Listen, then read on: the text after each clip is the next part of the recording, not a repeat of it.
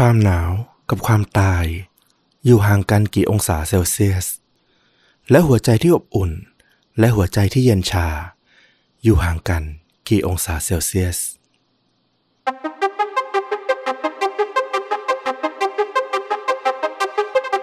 สวัสดีครับ สวัสดีครับ เรื่องจริงยิ่งกว่าหนังพอดแคสต์จากช่องชวนดูดะอยู่กับต้อมครับ แล้วก็ฟลุกครับ กับเรื่องจริงสุดเข้มข้นจนถูกนำไปสร้างเป็นภาพยนตร์ วันนี้ก่อนเริ่มต้นผมขอประชาสัมพันธ์ กิจกรรมร่วมสนุกทางเพจชวนดูดะใน Facebook สักนิดหนึ่งนะอืมสำหรับคุณผู้ฟังทุกท่านนะครับ ใครติดตามชวนดูดะอยู่ ฝากไปกดไลค์ที่เพจชวนดูดะทาง Facebook แล้วก็ร่วมสนุกได้ที่โพสต์ที่ปักหมุดไว้ด้านบนสุดเลยแจกหมอนน้องหัวเขียว สัญลักษณ์ช่องของเรานะครับ น่ารักน่าชังมาก 10 รางวัลด้วยกัน ง่ายๆเลยแค่ไปพิมพ์คอมเมนต์ใต้รูปภาพนิดนึง ว่าถ้าอยากจะเชิญชวน ให้คุณผู้ฟังที่ไม่เคยฟังชนดูดะเนี่ย รับฟังสักตอนหนึ่งอยากจะแนะนำตอนอะไรมากที่สุด เพราะอะไร แค่นี้เลย พิมพ์ไว้นะครับ แล้ว 5 คอมเมนต์ที่โดนใจต้อมกับฟลุกมากที่สุด รับไปเลยหมอนคนละใบรวม 5 ใบนะ แล้วอีก 5 ใบนี่คือดวงล้วนๆนะครับผมก็คือเราจะเอารายชื่อของคนที่คอมเมนต์ทั้งหมดเลย มาสุ่มผ่านโปรแกรมเหมือนเดิมนะครับ แล้วก็ออกมา 5 รายชื่อ แจกเพิ่มอีก 5 ใบรวมเป็น 10 ใบนะครับ ไม่อยากให้พลาดกัน กิจกรรมนี้ร่วมสนุกได้ถึงสุดสัปดาห์วันเสาร์เลยนะครับ แล้วก็ประกาศผู้โชคดีวันอาทิตย์นี้นะครับผม เอาล่ะแล้วเรื่องราวคุณฟลุกวันนี้เป็นอย่างไรบ้างครับ ก็เป็นเรื่องราวสั้นๆ หลายเรื่องแต่ว่ามีธีมเดียวกัน นั่นก็คือ frostbite หรือภาวะที่น้ำแข็งมันกัดผิว จนบาดเจ็บอักเสบอะเนาะเรียกว่าบางส่วนก็อาจจะถึงขั้นต้องตัดแขนตัดขากันเลยทีเดียว โอ้โห เป็นอะไรที่น่ากลัวมาก แล้วอาจจะไกลตัวพวกเราที่อยู่ที่ประเทศไทยสักหน่อยอืมเพราะเราไม่ได้มีหิมะอยู่ที่ในประเทศอะเนาะ แต่ว่าที่ทางแถบยุโรปแถบอเมริกานี่น่าจะเป็นปัญหาบ่อยๆ เลยเหมือนกัน ก็อธิบายก่อนละกันว่า frostbite หรือภาวะที่น้ำแข็งมันกัดเนี่ย มันก็คืออาการที่เมื่อผิวหนังของเราเนี่ยมันสัมผัสกับความเย็นที่มันเย็นจัดๆเนี่ย มันก็อาจจะเกิดความอักเสบความบาดเจ็บที่ผิวหนังหรือเนื้อเยื่อที่สัมผัสไม่ได้นะ ถ้าเบาๆก็อาจจะมีอาการบวมแดงชา หรือว่าผิวซีด ซึ่งก็อาจจะเห็นได้ตามปกติคือ ถ้าเราอยู่ในที่หนาวหน่อยๆ หรือไปสัมผัสน้ำแข็งนานๆเนี่ยบางทีก็เป็นอย่างนี้เหมือนกัน แต่ว่าถ้ามันเป็นเยอะๆเนี่ยเขาบอกว่ามันอาจจะอันตรายจนถึงชีวิตได้ เพราะว่าร่างกายเนี่ยมันจะต้องสูบฉีดเลือดเนี่ยไปเลี้ยงอวัยวะที่สำคัญ เช่น หัวใจ สมอง ตับไตพวกนี้ ซึ่งมันจะไปลดการสูบฉีดเลือดไปยังบริเวณอวัยวะ ที่อยู่ห่างไกลออกไปเนี่ยลงทำให้หลอดเลือดเนี่ยมันอาจจะบีบตัวลง ดังนั้นจุดที่อันตรายเนี่ยก็จะเป็นอวัยวะที่มันค่อนข้างไกลหัวใจ เช่น นิ้วเท้านิ้วมือ จมูกคางหู พวกนี้เนี่ยก็จะง่ายต่อการที่จะบาดเจ็บแล้วก็เสียหาย อืมก็พอเลือดไม่ไปเลี้ยง ไม่มีออกซิเจนไปหล่อเลี้ยงอวัยวะเหล่านี้ มันก็จะเกิดอาการเซลล์ตาย แล้วก็อาจจะทำให้เนื้อเน่าไปในที่สุด แล้วก็ถ้าเป็นเยอะก็อาจจะมีอาการติดเชื้อร่วมด้วยอะเนาะซึ่งเรื่องราวในวันนี้เนี่ยก็ต้องบอกว่า ถ้าใครเคยเห็นภาพบาดแผลของการถูกน้ำแข็งกัดเนี่ยมันดูน่ากลัวมากนะ เขาบอกว่าบางคนอธิบายว่ามันจะดูคล้ายเหมือนกับมัมมี่เลย ผิวมันจะดำสนิทแล้วก็ดูเหี่ยว ดูแห้ง ทั้งทั้งที่แบบ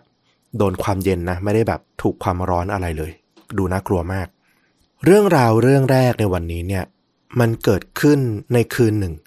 ของเดือนธันวาคมปี 1980 ช่วงนั้นเนี่ยมันก็เป็นช่วงเวลาของเทศกาลคริสต์มาสแล้วก็ปีใหม่ ซึ่งกำลังมาเยือน ทุกที่เนี่ยก็จะเต็มไปด้วยการปาร์ตี้สังสรรค์กับเพื่อนกับครอบครัว แม้แต่ว่าในเมืองเล็กๆ ที่อยู่ห่างไกลที่ชื่อว่าแลงบี้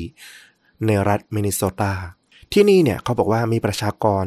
ในปี 1980 เนี่ยรวมกันอยู่แค่ราวๆ 120 คนเท่านั้นเอง เป็นเมืองที่เล็กมากๆ หญิงสาวคนหนึ่งชื่อว่าจีนฮิวเรียตเป็นวัยรุ่นอายุ 19 ปี คืนนั้นน่ะเธอก็ออกไปเที่ยวเล่นกินดื่มกับเพื่อนๆของเธอเนี่ยที่ในย่านชุมชนกลางเมือง แล้วพอเลิกสังสรรค์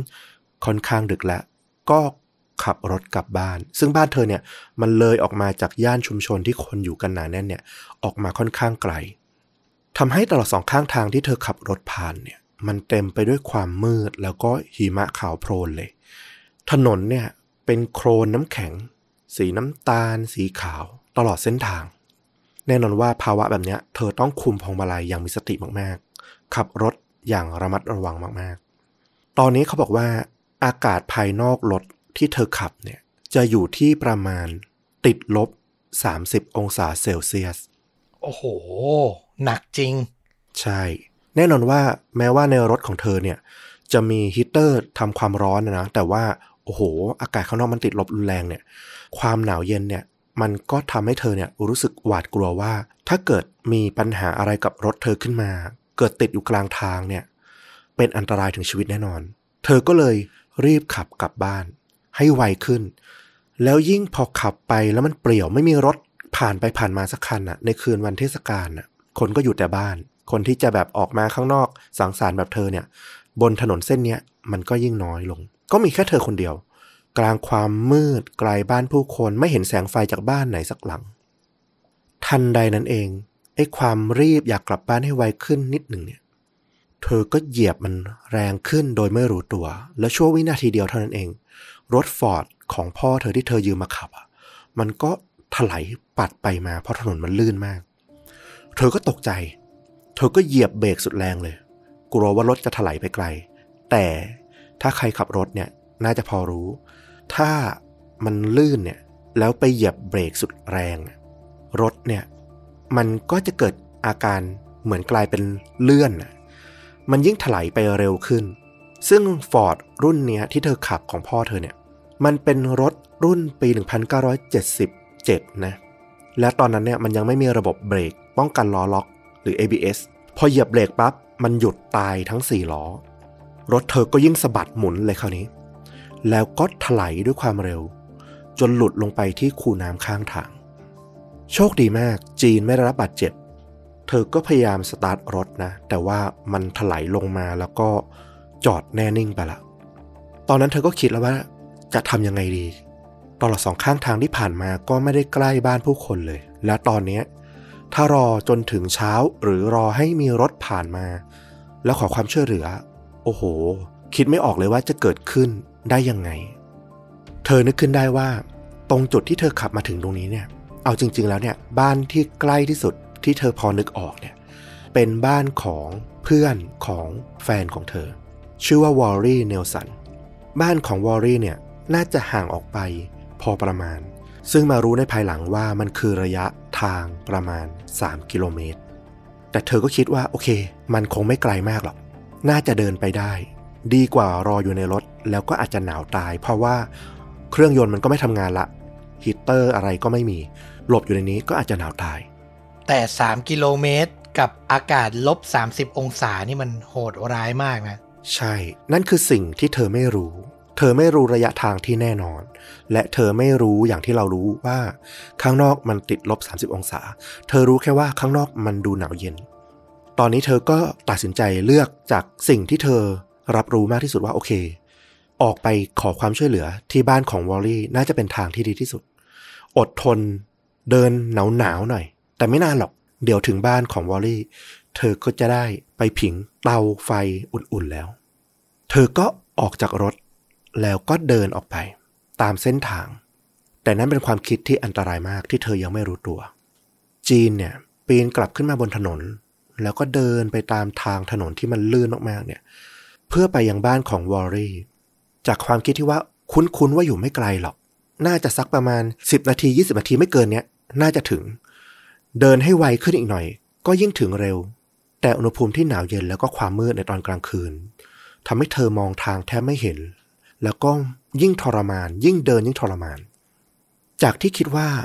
ไม่เกิน 10-20 นาทีก็ถึง กลายเป็นว่าเธอใช้เวลาอยู่นานมาก ถนนก็ลื่น ทางก็มองไม่ค่อยจะเห็น คลำทางไปเรื่อยๆ แล้วในที่สุดจีนเนี่ยก็เริ่มตัวสั่นเทา แม้ว่าจะใส่ชุดกันหนาว สั่นแบบสั่นหยุดไม่ได้อะปกติถ้าหนาวเนี่ยถูมือหรือทำอะไรสักอย่างให้อุ่นขึ้นเนี่ย มันก็จะเบาลง แต่เนี่ยเธอคุมตัวเองไม่ได้เลย มันหนาวจนแบบร่างกายมันเป็นไปเองแล้วอะมันสั่นไปหมด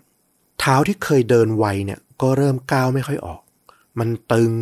มันแข็งไปหมด เธอเดินไปข้างหน้าได้ช้าลงมาก แต่ตอนนั้นเน่ะเธอตัดสินใจว่าจะหันหลังกลับไปที่รถก็ทำไม่ได้ละเพราะว่าเธออะเสี่ยงเดิมพันไปแล้วว่า เธอจะต้องออกเดินมาเนี่ย ไปถึงบ้านของวอลลี่ได้ก่อนที่เธอจะหนาวตาย ถ้าเดินกลับไปตอนนี้เนี่ย ชัวร์เลยว่า หนาวตายก่อนแน่นอนไม่ถึงรถ เสี่ยงไปข้างหน้าไปถึงบ้านวอลลี่อาจจะยังมีลุ้นมากกว่า เธอก็ตัดสินใจกอดอกแน่นแล้วก็เหยียดขาพยายามเดินไปข้างหน้าต่อ ผ่านไปนานเท่าไหร่เนี่ย เธอก็ไม่รู้เลย มันหนาวจนความคิดของเธอเนี่ย มันไม่เหลือละ เธอไม่ได้คิดอะไรอีกละ รู้แค่ว่าต้องเดินไปข้างหน้าจนกว่าจะเจอบ้าน เจอแสงไฟ เจออะไรสักอย่างที่บอกว่ามีคนอยู่ ตาเธอเนี่ย มองหลุบต่ำลงได้แค่พื้นตรงหน้า แล้วก็ตัดสินใจเดินไปเรื่อยๆ ตามทางมันไปเรื่อยๆ จนช่วงจังหวะหนึ่ง เธอเริ่มเห็นว่าไอ้น้ำแข็งบนพื้นที่เธอมองก้มดูอยู่เนี่ย ไปตามทางเนี่ย มันส่องประกายขึ้น แสดงว่ามันมีต้นทาง มีต้นแหล่งกำเนิดแสงอยู่ ใกล้ๆ พอเธอเงยหน้าขึ้นมองเนี่ยมันก็คือแสงไฟจากบ้านหลังหนึ่ง ซึ่งเธอคุ้นตาอย่างดีมันคือบ้านของวอลลี่ เธอทำสำเร็จแล้ว ตอนนี้เนี่ยแค่อดกลั้นฝืนปากที่มันซีดสันเนี่ยตะโกนเรียกวอลลี่ให้มาช่วย หรือไม่ก็แค่เดินไปให้ถึงหน้าประตูบ้านแล้วก็เคาะเรียก เท่านี้เธอก็รอดแล้ว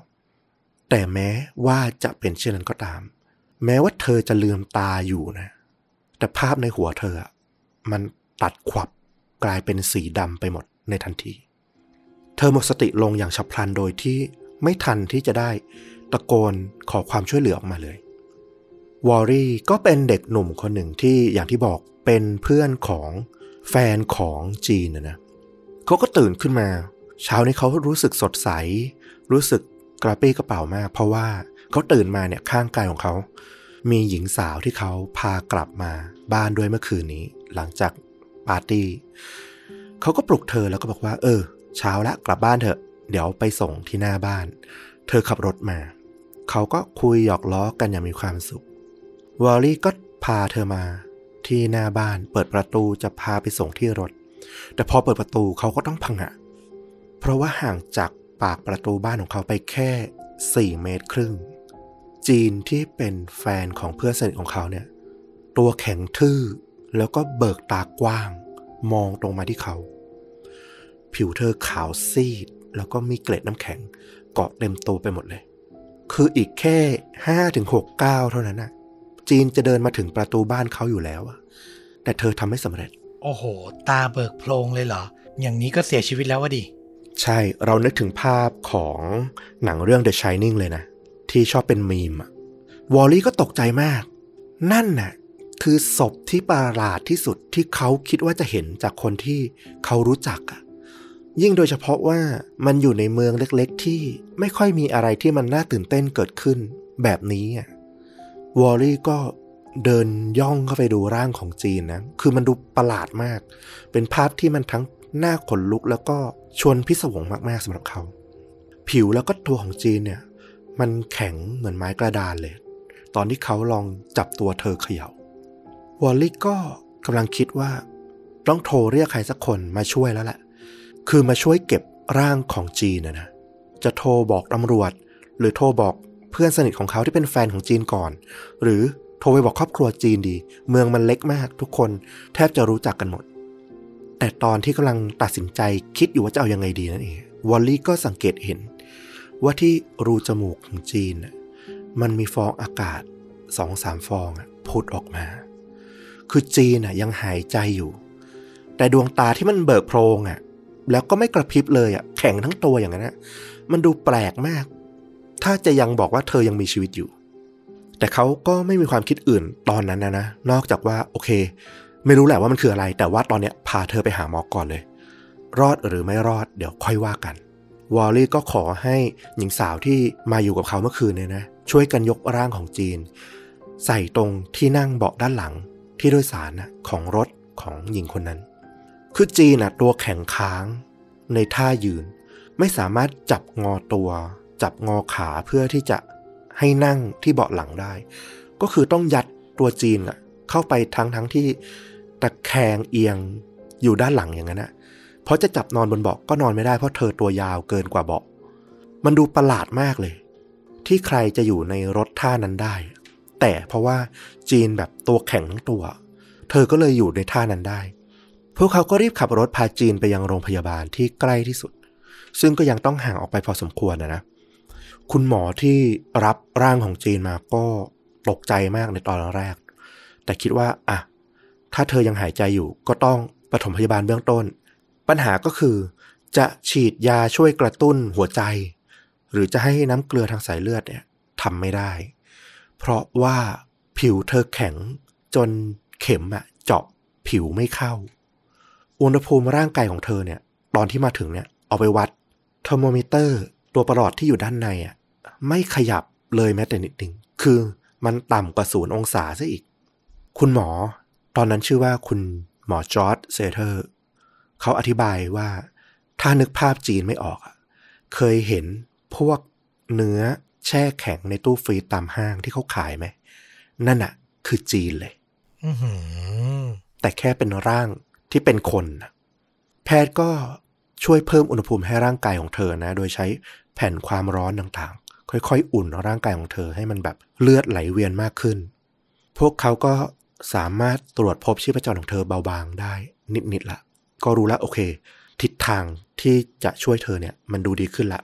ให้อุณหภูมิร่างกายมันเพิ่มขึ้นได้ผล แม้ว่าจะวัดประหลอดเนี่ยประหลอดก็ยังอุณหภูมิอยู่ที่ศูนย์องศาอยู่ดี แต่อย่างน้อยเธอยังมีชีวิตอยู่ ก็พยายามช่วยอย่างเงี้ยไป ภายในเวลาไม่กี่ชั่วโมงถัดมา ผิวเธอก็เริ่มมีสีเลือดฝาดกลับมา เลี้ยงตามส่วนต่างๆอีกครั้ง พอเธอเริ่มมีสติ เธอดูตื่นกลัว แล้วสิ่งแรกที่จีนพูดกับหมอกับคนที่อยู่รอบข้างตอนนั้นก็คือ ฉันทำรถพ่อฉันพังอะ เขาต้องโมโหมากแน่เลย คือเธอยังไม่รู้ตัวเลยว่าเธอเพิ่งเฉียดตายมาหยกหยกนี่เอง ในขณะที่เธออยู่โรงพยาบาลแล้วก็ยังไม่ได้สติกำลังได้รับการช่วยเหลือแบบอยังหนักเนี่ยนะจีนไม่รู้เลยว่าครอบครัวของเธอตอนนั้นนะรวมถึงผู้คนอีกมากมายในเมือง ต่างภาวนาแล้วก็สวดอธิษฐานขอให้เธอรอดชีวิตกันทั้งเมืองเลย คือมันเป็นเรื่องใหญ่มาก พอทุกคนได้รับทราบข่าวจากโรงพยาบาลว่าเออ เธอได้สติกลับมาแล้วนะ มันเหมือนกับว่าเป็นปาฏิหาริย์แต่สำหรับจีนก็คือ หลังจากที่ เธอวูบดับไปในคืนก่อนนั้นนะที่เห็นแสงไฟบ้านของวอลลี่ แล้วก็ตัดภาพดำมืดไป แล้วก็มาตื่นอีกทีในโรงพยาบาล เธอรู้แค่นั้นเลย มันเหมือนมีเหตุการณ์เกิดขึ้นแค่นั้นเลย เธอไม่รู้เลยว่า เธอแข็งกลายเป็นน้ำแข็ง เธอถูกพามาโรงพยาบาล แล้วก็หาทางช่วยชีวิตกันอย่างโอลมานเธอบอกว่า ฉันค่อนข้างผิดหวังนะ เขาบอกว่าคนที่ใกล้ตายเฉียดตายมักจะเห็นอุโมงค์แสง แต่ฉันไม่เห็นอะไรเลย มันเหมือนแค่ฉันหลับแล้วก็ตื่น แต่ก็ต้องบอกว่า ท้ายที่สุดจีนโชคดีมาก เพราะว่าเธอเจอขนาดนี้ ปรากฏว่าหลังการพักเฟื้อรักษา เธอก็สามารถกลับมาดำเนินชีวิตตามปกติได้ โดยที่ไม่มีผลข้างเคียงใด ๆ เลย แต่ก็ต้องบอกว่ามันไม่ได้มีมากมายนักหรอกที่จะโชคดีอย่างจีนฮิเลียตคนนี้คือฟังแล้วนึกถึงพวกแบบหนังไซไฟที่เขาจะแช่แข็งมนุษย์ แล้วก็มาตื่นหลังจากผ่านไปร้อยปีอะไรอย่างเงี้ย คือถ้าเคสนี้มันเกิดขึ้นได้ ไอแนวคิดแบบนั้นมันก็เป็นไปได้เลยนะ ถูกต้อง ถ้าจำตอนหนึ่งที่เราเคยเล่าเรื่องของนักประดาน้ำในทะเลที่มันหนาวเย็นนะเนาะ อันนั้นเรายังพอเข้าใจว่าเขาฝึกให้มีออกซิเจนอยู่ในร่างกายจำนวนมาก แล้วก็ร่างกายมันค่อย ๆ เย็นลงเนาะ แล้วก็เข้าสู่ภาวะจำศีล แต่ของจีนเนี่ย โอ้โห มันคือการแบบถูกแช่แข็ง โดยที่ ผิวเนี่ยมันสัมผัสกับความเย็นโดยตรง แล้วก็ต้องมีอาการน้ำแข็งกัด ซึ่งมันทรมานมาก แต่เธอรอดมาได้น่าตกใจมากเหมือนกัน เป็นความมหัศจรรย์ของร่างกายมนุษย์เราเลยอะ่ะ ผมว่าเคสนี้มีอะไรให้น่าเรียนรู้ทางด้านการแพทย์เหมือนกันนะ เอาจริงอืมๆน่าสนใจมาก แล้วก็อัศจรรย์มากจริงเธอเนี่ยโชคดีมาก ๆ ด้วย เพราะว่าแนวทางการรักษาที่หมอในปี 1980 ใช้นั่นน่ะมันก็คือใช้ไปตามสิ่งที่เขาคิดว่ามันเหมาะสมในช่วงเวลานั้นนะนะซึ่งก็ต้องบอกว่าในช่วงเวลาปัจจุบันเนี่ยการช่วยเหลือเบื้องต้นสำหรับคนที่มีภาวะถูกน้ำแข็งกัด หรือผ่านความหนาวเย็นมาอย่างหนักเนี่ยคือเขาเลี่ยงนะ บอกว่าอย่าใช้พวกแผ่นความร้อนโคมไฟเตาผิงอะไรเงี้ยให้มาแบบเพิ่มความร้อนของร่างกายโดยตรง เพราะมันอาจจะทำให้พวกผิวหรือเนื้อเยื่อต่าง มันอาจจะเสียหายหนักกว่าเดิม เขาแนะนำให้แช่ในอ่างน้ำที่มีอุณหภูมิเหมาะสม สักประมาณ 10ถึง30 นาที ถามว่าอุณหภูมิเหมาะสมนี่ประมาณเท่าไหร่ เขาบอกว่าประมาณ 37ถึง39 องศาเซลเซียส อย่าร้อนเกินไป เดี๋ยวจะยิ่งอักเสบเข้าไปใหญ่ ก็คือ โชคดีมากที่จีนก็ได้รับแผ่นความร้อนแล้วก็ร่างกายไม่ได้แบบ มีอาการข้างเคียงที่มันบาดเจ็บอักเสบหนักนะ อืม โชคดีสองสามต่อเลยทีเดียวนะครับ เรื่องราวเรื่องที่สองเป็นเรื่องของหญิงสาวคนหนึ่งชื่อว่าคริสเตนเฮลเบิร์ตเธอเป็นคุณแม่วัย 27 ปี เป็นคุณแม่เลี้ยงเดี่ยวนะ อาศัยอยู่ในเมืองบอยส์ฟานประเทศแคนาดา เธอเนี่ยก็พาลูกสาววัยสี่ขวบของเธอ ซึ่งดวงตาสดใสกำลังน่ารักเลย ชื่อว่าเอเวอรี่ เดินทางไปที่บ้านของคุณยายหรือคุณแม่ของเธอเนี่ยนะที่อยู่อีกเมืองหนึ่ง ซึ่งมันก็ต้องขับรถไปไกลพอสมควร วันนั้นเป็นวันที่ 17 มกราคมปี 2016 อากาศก็ยังอยู่ในช่วงที่หนาวเย็น แล้วก็มีอุณหภูมิติดลบ โดยเฉพาะในช่วงค่ำจนถึงกลางคืนเนี่ยเขาบอกว่าอาจจะลบถึง 25 องศาเลยทีเดียว คริสเซนก็จะไม่ได้พาลูกของเธอเนี่ยไปเยี่ยมแม่ของเธอหรอกนะ เพราะว่าแม่ของเธอเนี่ยไปเที่ยวที่ต่างประเทศ เที่ยวพักผ่อน แล้วก็โทรมาบอกคริสเซนว่าเออ ทิ้งบ้านไว้นานเป็นห่วง ฝากให้สัปดาห์หนึ่งอะแวะเข้าไปดูสักครั้งหนึ่งแล้วกัน คริสเซนก็พาลูกไปดูบ้านให้คุณแม่ แล้วก็คิดว่าโอเคขับไปดูแล้วก็ขับกลับ ไม่นานหรอก น่าจะกลับถึงบ้านทันช่วงมื้อเย็นพอดี มันก็จะเป็นอีกวันหนึ่งที่ธรรมดาธรรมดา ที่ลูกสาวของเธอจะได้ตื่นตาตื่นใจได้นั่งรถเล่นข้ามเมือง แต่สำหรับคริสเตนเนี่ยก็ต้องบอกว่ามันคือถนนที่เธอแบบขับมาเป็นร้อยร้อยรอบแล้วอะ คือรู้หมด แทบจะหลับตานึกภาพเส้นทางออกในหัวเลย แต่ว่าในวันนั้นเนี่ย มันมีจุดต่างไป ในช่วงที่รถเธอแล่นมาถึงสะพานข้ามคลอง บนทางหลวงใกล้รัดเมน มันเป็นสะพานที่ไม่กว้างมากนักหรอก ก็แค่ขนาดรถสวนกันได้อะนะ คือถ้าปกติในช่วงฤดูที่ไม่ใช่หน้าหนาว มันจะเห็นเป็นเนินหุบ เขาลงไปด้านล่างลึกลงไป จนถึงคลองที่อยู่ด้านล่างเลย เป็นเนินสูงพอสมควร แต่พอเข้าหน้าหนาวเนี่ยหิมะมันก็ปกคลุมแล้วก็ขาวโพลนไปหมด คลองที่ด้านล่างเนี่ยก็แทบจะไม่เห็น ระหว่างนั้นน่ะคริสเตนก็ขับมา แล้วก็คุมรถไม่อยู่ มันถลายออกนอกเส้นทางแล้วก็ตกลงไปในเนินข้างทาง อย่างที่บอกที่มันลึกมากเนี่ย มันถลายด้วยความเร็วจนพุ่งทะลุชั้นหิมะ จมลงไปในคลองเนี่ย ประมาณหนึ่งเมตร โชคดีที่มันติดแงกอยู่แค่ตรงนั้น ไม่จมลงไปทั้งคัน แต่ว่าแรงกระแทกของรถเนี่ย มันหนักจนกระทั่งคริสเตนเนี่ยสลบลงไปทันทีเลย อือหือแล้วเธอก็มีลูกอยู่ด้วยใช่ไหม ถูกต้อง เอเวอรี่ลูกวัยสี่ขวบของเธอ นั่งอยู่ในรถด้วยกัน เธอได้ยินเสียงแว่วๆของลูกเธอ จนเธอเริ่มได้สติ ต้องบอกว่าตอนที่เธอขับผ่านสะพานนี้มา มันยังเป็นช่วงเวลากลางวัน ไม่เกิน4ี่โมงห้าโมงเย็น แต่ตอนนี้พอเธอตื่นขึ้นมา ท้องฟ้าข้างนอกมันมืดสนิท มืดอย่างน่ากลัว เธอตกใจแต่ว่าอันดับแรกเลย เธอควานมือหาเอเวอรี่ลูกสาวของเธอก่อน โชคดีที่เอเวอรี่นั่งอยู่ในที่นั่งสำหรับเด็กนะ แล้วก็ปลอดภัยดี ลูกสาวเธอเนี่ยน่าจะต้องตื่นกลัวอย่างมากเลยทีเดียว เพราะว่าเธอตื่นมาก่อน ไม่ได้สลบเหมือนคุณแม่ แล้วเธอต้องอยู่ในความมืด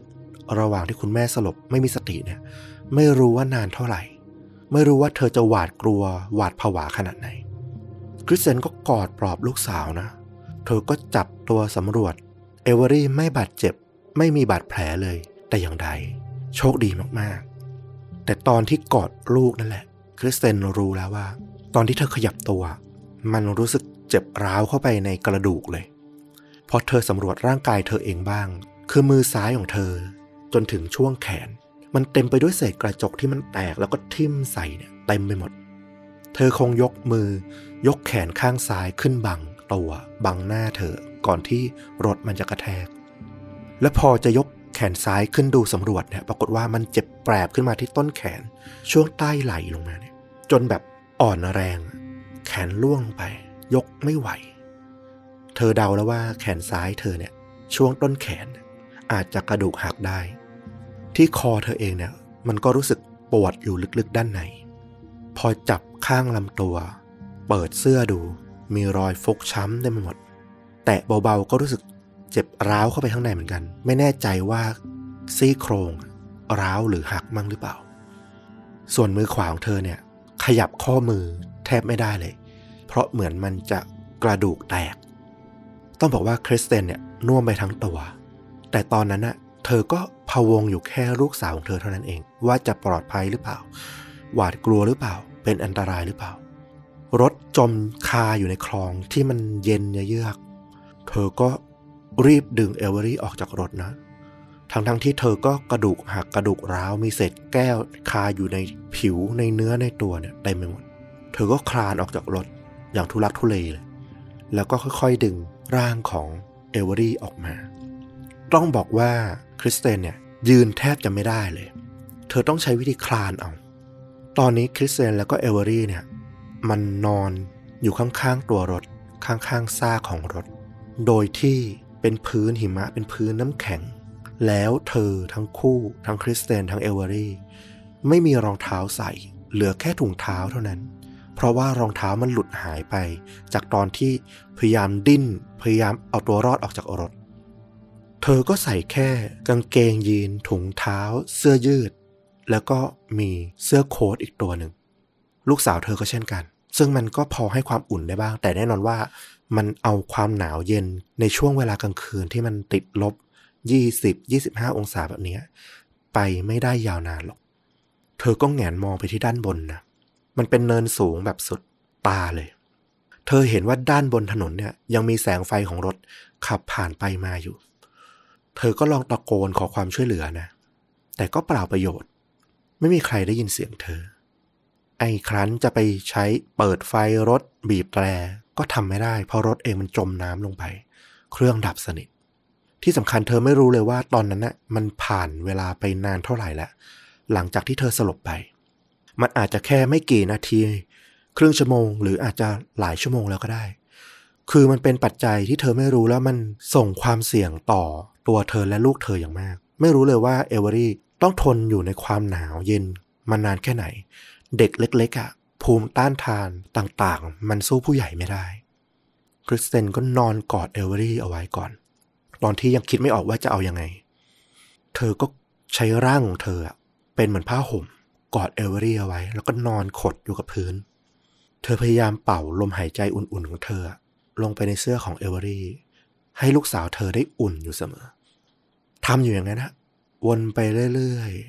ๆเรื่อยๆเวลาผ่านไปนานมากสำหรับเธอ นานจนกระทั่งคิสเตนเชื่อเลยว่าแบบ มันคงไม่มีปฏิหารเกิดขึ้นแล้วอะ ถ้าจะมีปฏิหารเกิดขึ้นมันต้องเกิดขึ้นแล้วอะตอนเนี้ย มันนานเกินไปละ แล้วเธอก็มองลูกสาวของเธอในอ้อมกอดของเธอ ถ้าเธอไม่ทำอะไรสักอย่างตอนนี้เนี่ย ลูกสาวของเธอเอเวอรี่จะต้องตายแน่ๆ ความเป็นแม่เนอะเธอก็เลยตัดสินใจ ลุกขึ้นสู้อีกทีหนึ่ง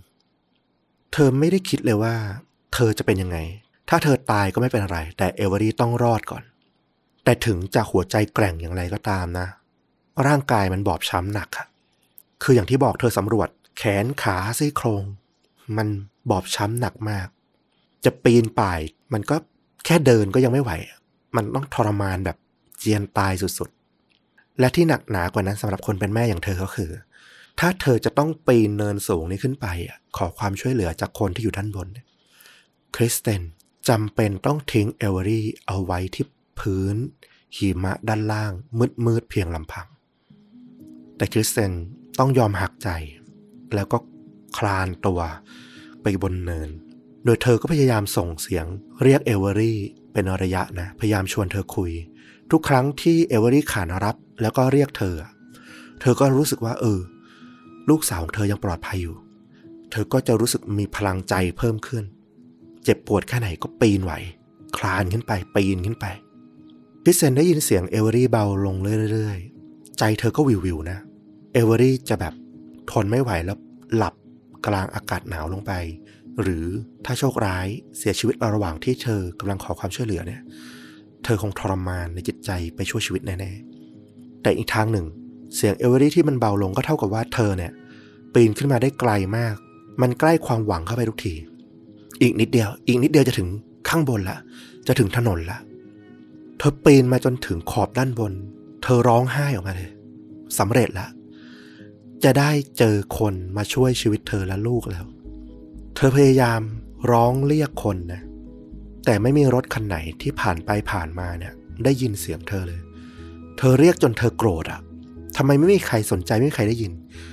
เธอพยายามจะยกมือ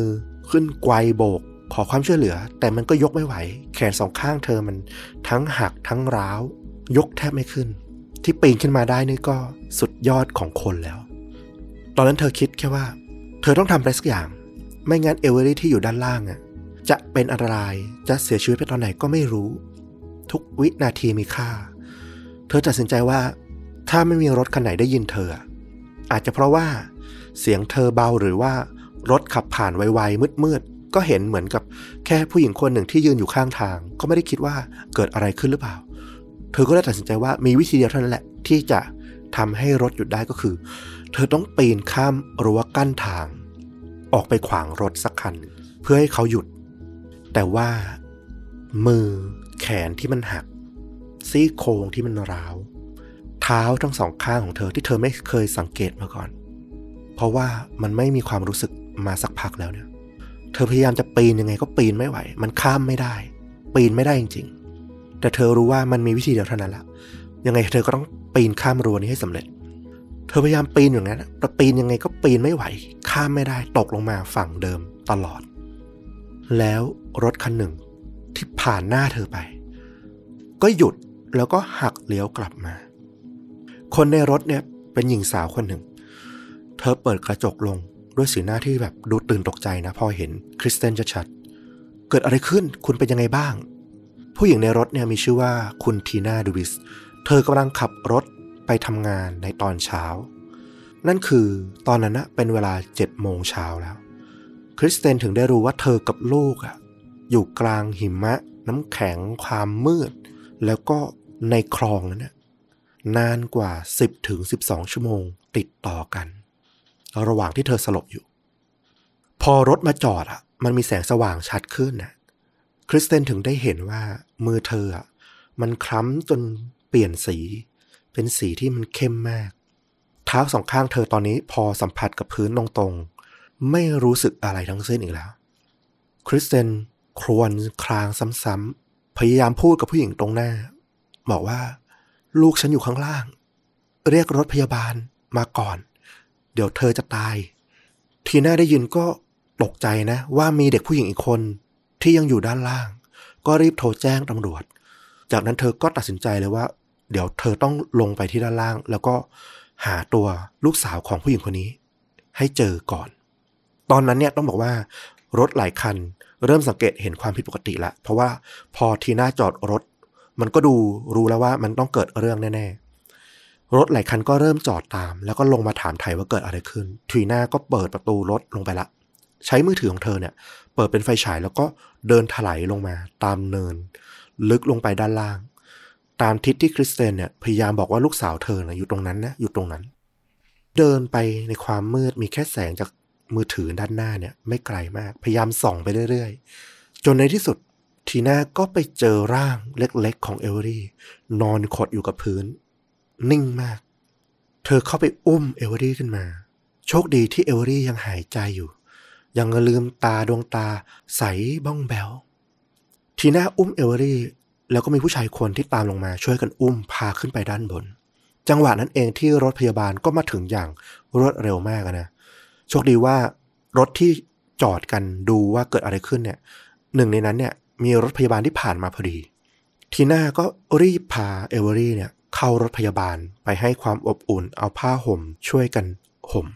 ส่วนด้านคริสเตนเนี่ย พอเห็นลูกปลอดภัยแล้ว ก็โล่งอก นั่งลงกับพื้นอย่างหมดแรง ตอนนั้นเองที่แบบเธอได้สำรวจร่างกายเธอจริง ๆ พอถอดถุงเท้าออก ขาทั้งสองข้างของเธอ มันดำสนิท มันคืออาการเนื้อตายอะคือยิ่งเธอฝืนคลานปีนขึ้นมาเนี่ย ไอ้เซลล์ที่มันโดนน้ำแข็งกัดจนเสียหายเนี่ย มันก็ยิ่งเสียหายหนักเข้าไปกว่าเดิมอีก แต่ตอนนั้นนะเธอไม่เสียใจเลยเธอคิดอย่างเดียวว่า ถ้าเธอไม่ทำอย่างนั้นนะป่านนี้เอเวอรี่อ่ตายไปแล้ว อย่างไรก็ดีนะ หลังจากที่ไปส่งที่โรงพยาบาล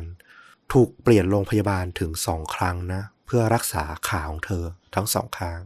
แต่สุดท้ายก็ยื้อไม่ไหว แพทย์ตัดสินใจว่ามันมีอาการติดเชื้อละ ต้องรีบตัดขาเธอทิ้ง สุดท้ายก็ต้องเสียขาตั้งแต่บริเวณหัวเข่าลงไปเนี่ย ออกไปทั้งสองข้างเลย แต่นั่นก็ดีมากแล้วสำหรับคริสเซนเธอคิดว่าเธอจะเป็นอะไรไม่สำคัญ ตราบที่เอเวอรี่ลูกสาวของเธอ ปลอดภัยแล้วก็ไม่มีผลข้างเคียงใด ๆ จากเรื่องนี้ติดไป เธอยังเป็นเด็กที่โตขึ้นมาอย่างสดใสร่าเริง ไม่มีความทรงจำเลวร้ายติดฝังหัว ไม่ได้กลัวความมืด ไม่ได้กลัวอากาศเย็น ต้องบอกว่าเรื่องแรกรอดด้วยปาฏิหาริย์เรื่องที่สองเนี่ยรอดมาด้วยพลังความรักของแม่ล้วนๆเลยทีเดียว น่าชื่นชมมาก และนั่นแหละคือ พลังที่ยิ่งใหญ่ที่สุด พลังในการอยากให้คนที่เรารักปลอดภัยอะอืมคือถ้าตัวคนเดียวนะ ผมยังคิดว่าอาจจะฮึดไม่เท่า มีคนที่เรารักอะรอการช่วยเหลืออยู่ด้วยซ้ำก็ไม่ต่างจากเรื่องที่เราเคยฟังกันมานะ ซึ่งมาจากต้อมอะเนาะซึ่งเป็นคุณพ่อที่แบบสู้มากนะเพื่อครอบครัวเดินฝ่าหิมะไป อันก็เป็นเรื่องที่น่าจะติดตรึงในจิตใจของหลาย ๆ คน มาถึงเรื่องสุดท้าย ย้อนกลับไปเมื่อเดือนมีนาคม 2022 ต้นปีที่ผ่านมานี่เอง มีผู้ชายคนหนึ่ง วัย 62 ปี เขาอาศัยอยู่ที่บ้านพักคนชราในเมืองสปริงวอลเลย์เขาเกิดล้มลงในบ้านพักของเขานะ ปรากฏว่าอากาศมันเย็นจัดเลย ต้องบอกว่า ไออาการน้ำแข็งกัดเนี่ยไม่จำเป็นเลยนะที่แบบว่าจะต้องไปเดินฝ่าหิมะ แช่อยู่ในน้ำแข็งอะไรอย่างนั้นนะ ใส่เสื้อผ้าปกติแต่หนาวจัดเนี่ยก็เกิดสิ่งเหล่านี้ได้ โดยเฉพาะยิ่งกับคนแก่เด็กที่มีภูมิต้านทาน อากาศภายนอกได้ต่ำรวมถึงคนที่ดื่มสุราหลอดเลือดมันยิ่งตีบเล็กเนี่ย ก็ยิ่งเกิดอาการเนื้อตายได้ง่าย ยิ่งคนที่มีโรคประจำตัวเกี่ยวกับเรื่องของหลอดเลือดต่างๆ เช่นเบาหวานหรืออื่นๆนะนะ ที่มันทำให้หลอดเลือดเนี่ยบีบเล็กเนี่ยเลือดมันไปเลี้ยงได้ไม่สะดวกเนี่ยก็ยิ่งจะมีอาการน้ำแข็งกัด แล้วก็เนื้อตายได้ง่าย ผู้ชายคนนี้วัย 62 ปีก็เหมือนกัน ไม่แน่ใจว่ามีโรคประจำตัวอะไรบ้าง แต่พอล้มลงไป ลุกขึ้นไม่ไหว ก็นอนนิ่งอยู่กับพื้นอย่างนั้นจนขาทั้งสองข้างเนี่ย มันเย็นจัดกว่าที่เจ้าหน้าที่ของบ้านพักคนชราเนี่ยจะมาพบเนี่ย เท้าทั้งสองข้างของเขาเนี่ย ก็กลายเป็นสีดำสนิทไปแล้ว เขาบอกว่ามันเหมือนกับมัมมี่เลย ชายคนนี้ก็ถูกพาไปยังสถานพยาบาลของทางบ้านพักคนชรานะ ก็อยู่ในเครือเดียวกัน เพื่อรักษาเท้า แต่ว่าผ่านไปนานเป็นเดือน อาการเขาก็ไม่ดีขึ้นเท่าไหร่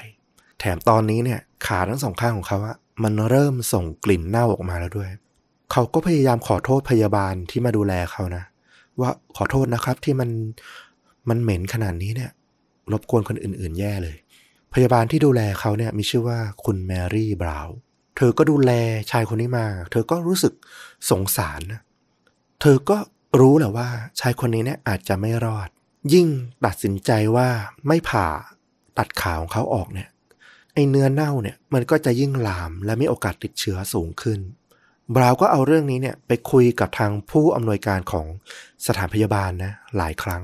กระตือรือร้นมาก พยายามบอกว่าตัดขาเขาเถอะตัดขาเขาเถอะ แต่ผู้อำนวยการสถานพยาบาลเนี่ยก็บอกว่ามันเลยจุดนั้นไปนานละ ตอนนี้เนี่ยเราประเมินแล้วว่าชายคนนี้เนี่ย คุณลุงคนนี้เนี่ย น่าจะมีชีวิตรอดได้อีก ไม่กี่ชั่วโมงหรอก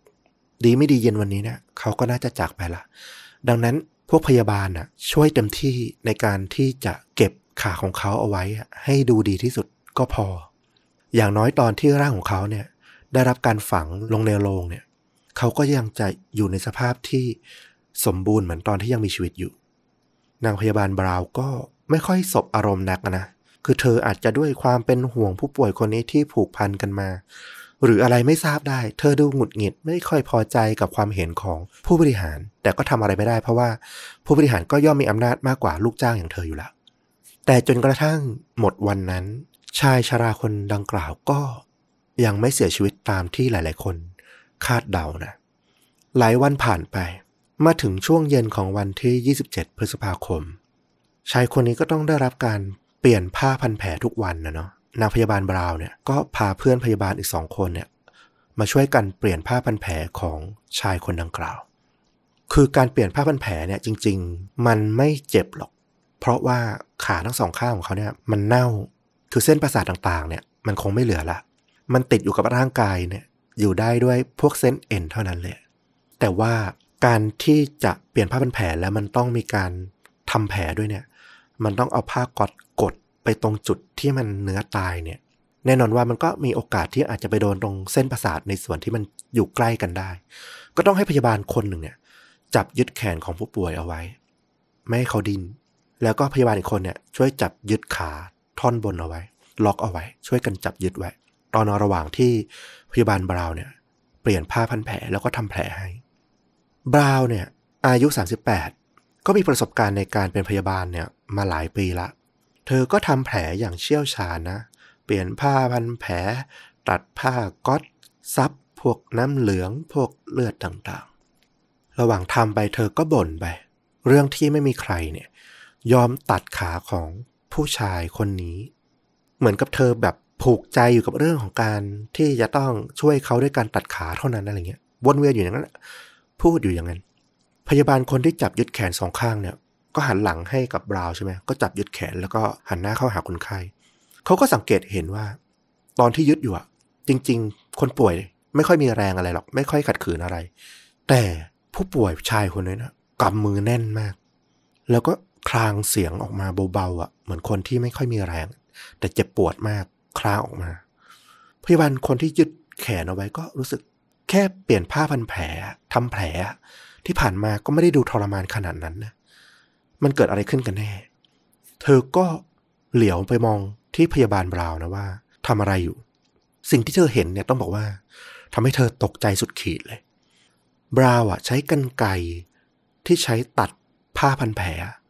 กำลังตัดเท้าของชายชราคนนั้นอยู่ เฮ้ย แต่กว่าที่พยาบาลอีกสองคนจะรู้แล้วก็รีบห้าม มันก็ไม่ทันแล้วอะ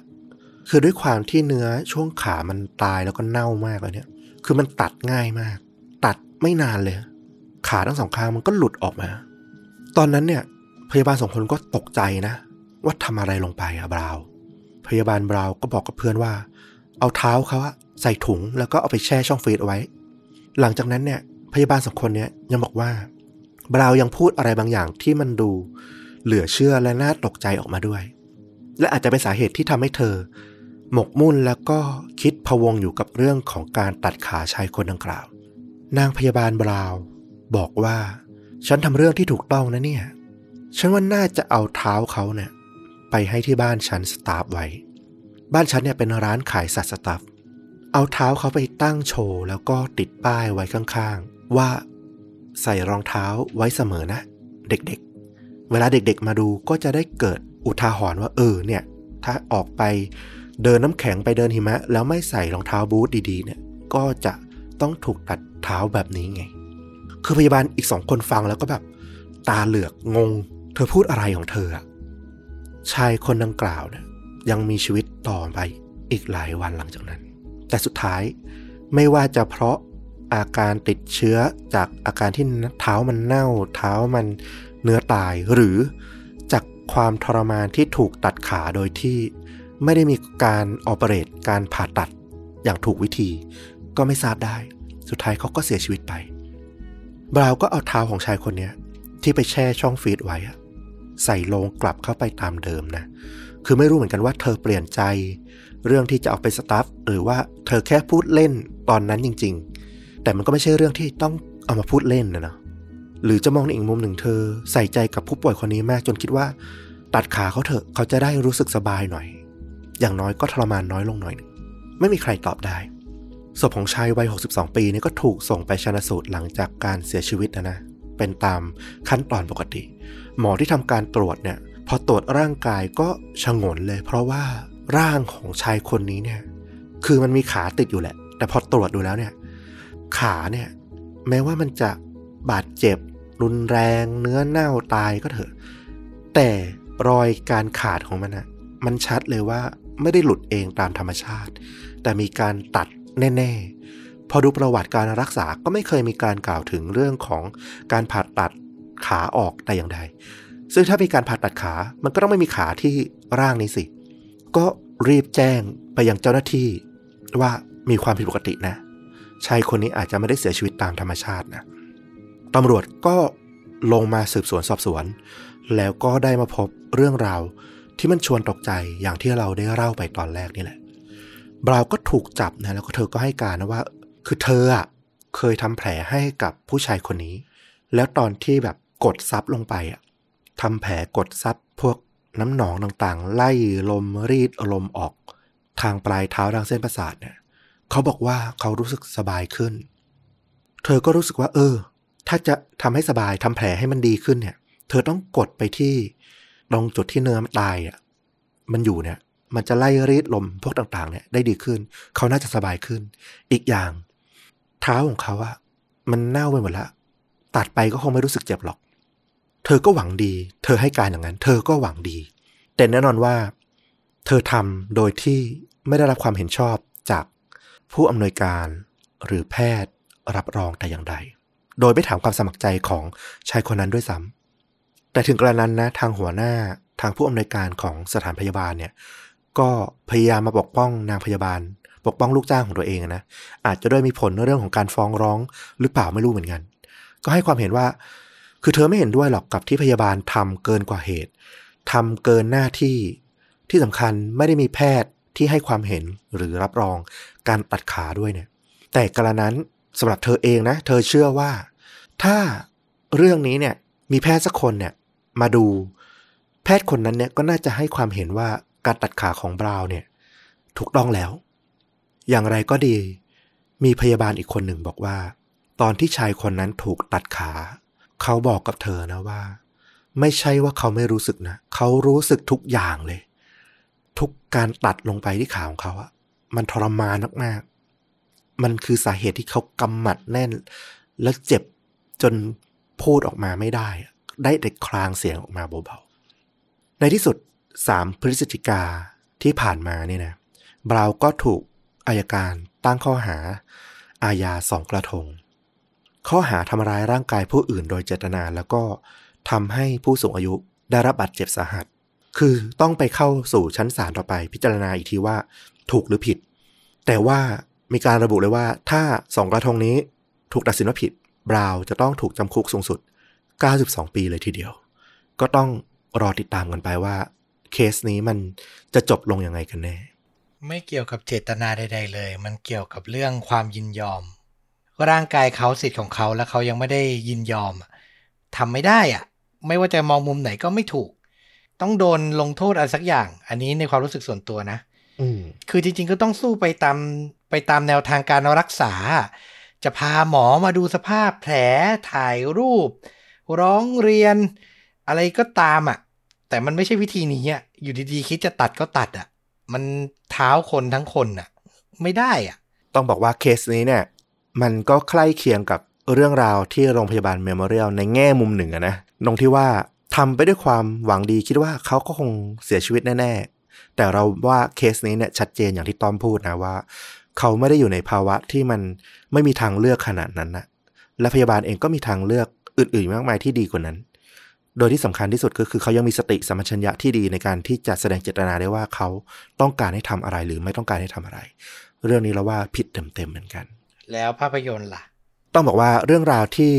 นำมาเล่าในวันนี้เนี่ย เราก็ไม่ได้เอาเป็นหนังที่มันตรงเป๊ะๆนะ แต่มีหนังเรื่องหนึ่งที่เรารู้สึกว่าหลาย ๆ เหตุการณ์จากทั้ง 3 เคสเนี่ยมันมีบางจุดที่มันเชื่อมโยงไปถึงหนังเรื่องหนึ่ง ชื่อเรื่องว่า